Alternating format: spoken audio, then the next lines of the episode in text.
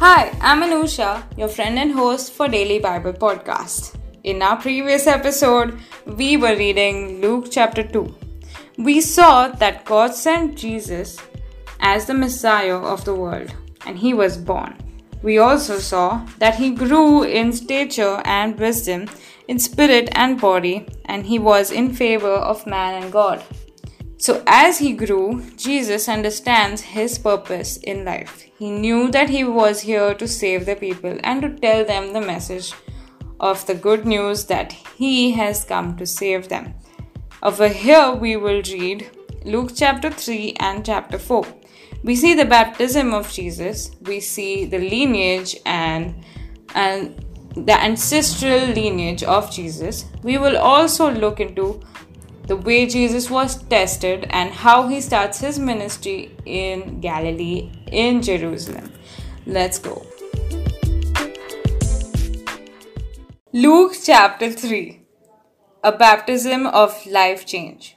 In the fifteenth year of the rule of Caesar Tiberius, it was while Pontius Pilate was governor of Judea, Herod, ruler of Galilee, his brother Philip, ruler of Iturea and Tyrannus, Lysanias, and ruler of Abilene, during the chief priesthood of Annas and Caiaphas, John, Zechariah's son, out in the desert at that time, received a message from God. He went all through the country around the Jordan River, preaching a baptism of life change leading to forgiveness of sins as prescribed in the words of Isaiah the prophet. Thunder in the desert, prepare God's arrival, make the road smooth and straight. Every ditch will be filled in, every bump smoothened out, the detours straightened out, all the ruts paved over. Everyone will be there to see the parade of God's salvation. When the crowds of people came out for baptism because it was a popular thing to do, John exploded. Brood of snakes, what do you think you're doing slithering down here to the river? Do you think a little water on your snake skins is going to deflect God's judgment? It's your life that must change, not your skin. And don't think you can pull rank by claiming Abraham as father. Being called a child of Abraham is neither here nor there. A child of Abraham are a dime a dozen. God can make children from stones if He wants. What counts is your life. Is it green and flourishing? Because if it's dead wood, it goes on the fire. The crowd asked him, Then what are we supposed to do? If you have two coats, give one away. He said, Do the same with your food. Taxmen also come to be baptized and said, Teacher, what should we do?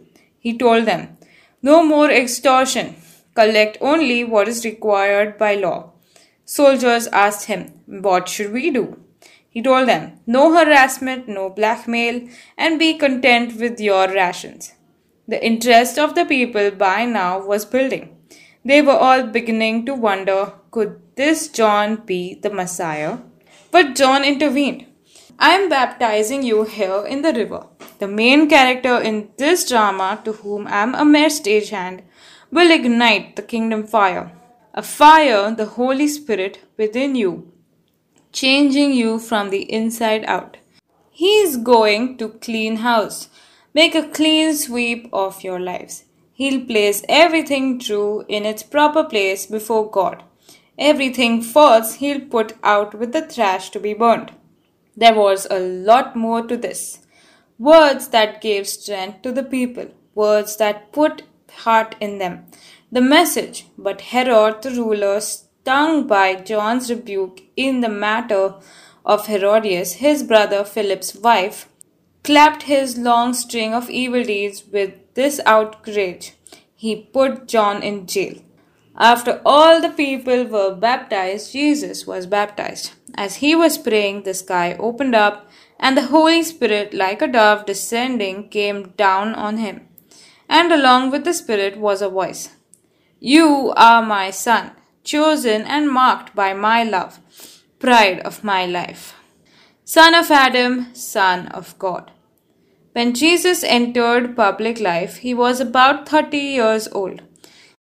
The son, in proper perception, of Joseph, who was son of Heli, son of Mahath, son of Levi, son of Melchi, son of Jannai, son of Joseph, son of Matthias, son of Amos, son of Nahum, son of Esli, son of Naggai, son of Maath, son of Matthias, son of Seramin, son of Jessic, son of Judah, son of Joan, son of Rhesa, son of Zerubbabel, son of Shealtiel, son of Neri, son of Melchi, son of Addi, son of Cosam, son of Elmadam, son of Ir, son of Joshua, son of Eliezer, son of Jorim, son of Matthat, son of Levi, son of Simon, son of Judah, son of Joseph, son of Jonam, son of Eliakim, son of Melcha,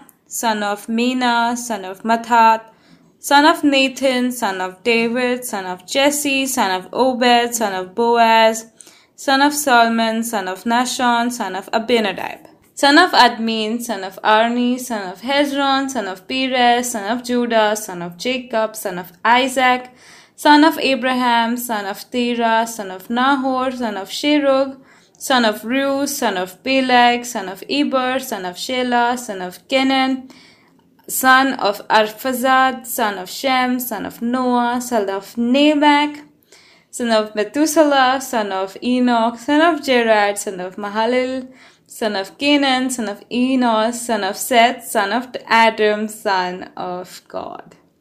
Luke chapter 4 Now Jesus, full of the Holy Spirit, left the Jordan and was led by the Spirit into the wild.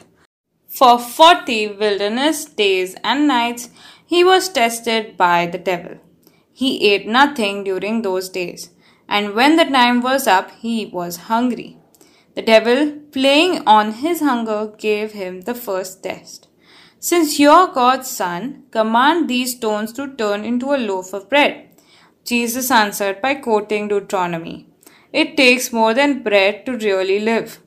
For the second test, he led him up and spread out all the kingdom of the earth on display at once. Then the devil said, they're yours in all their splendor to serve your pleasure.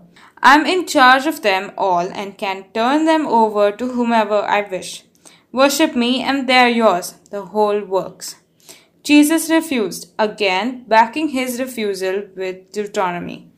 Worship the Lord your God and only the Lord your God. Serve him with absolute single heartedness. For the third test, the devil took him to Jerusalem and put him on top of the temple. He said, If you're God's son, jump. It's written, isn't it, that he will place you in the care of angels to protect you. They will catch you, you won't as such as stub your foot on a stone. Yes, said Jesus, and it is also written, Don't you dare tempt the Lord your God that completed the testing. Devil retreated temporarily, lying in wait for another opportunity to set the burdened free.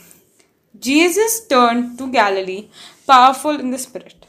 News that he was back spread through the countryside.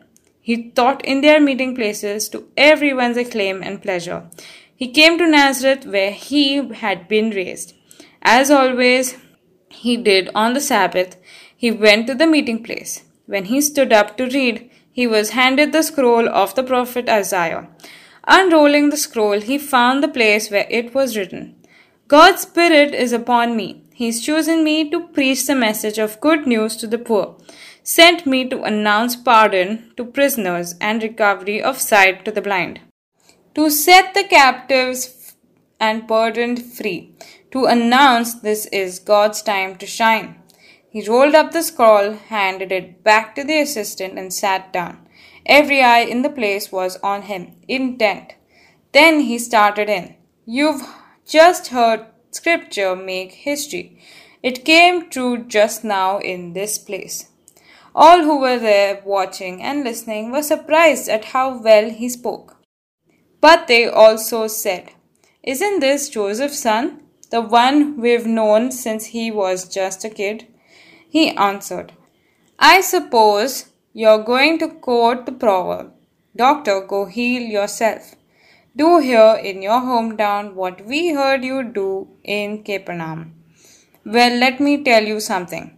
No prophet is ever welcomed in his hometown.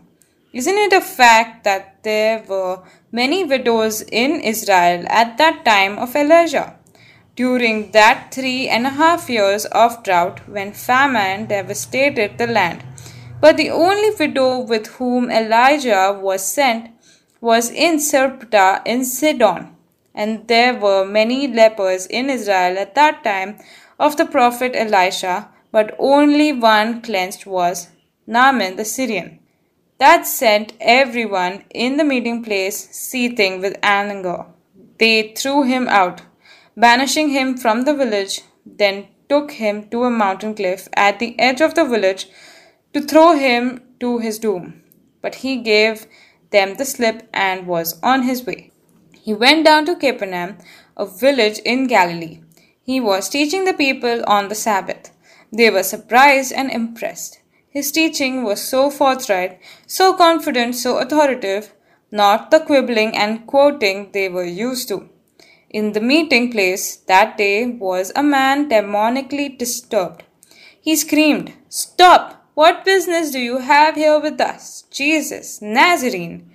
I know what you're up to. You're the Holy One of God, and you've come to destroy us. Jesus shut him up. Quiet, get out of him. The demonic spirit threw the man down in front of them all and left. The demon didn't hurt him. That knocked the wind out of everyone and got them whispering and wondering.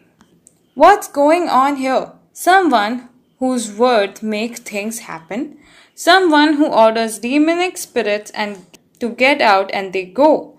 Jesus was the talk of the town. He healed them all. He left the meeting place and went to Simon's house. Simon's mother in law was running a high fever and they asked him to do something for her. He stood over her and told the fever to leave and it left. Before they knew it, she was up getting dinner for them.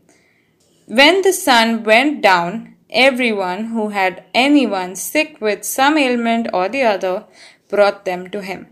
One by one, he placed his hands on them and healed them. Demons left in droves, screaming, Son of God, you're the Son of God. But he shut them up, refusing to let them speak, because they knew too much. They knew him to be the Messiah. He left the next day for the open country. But the crowds went looking, and when they found him, clung to him so he couldn't go on. He told them, don't you realize that there are yet other villages where I have to tell the message of God's kingdom? That this is work God sent me to do. Meanwhile, he continued preaching in the meeting places of Galilee.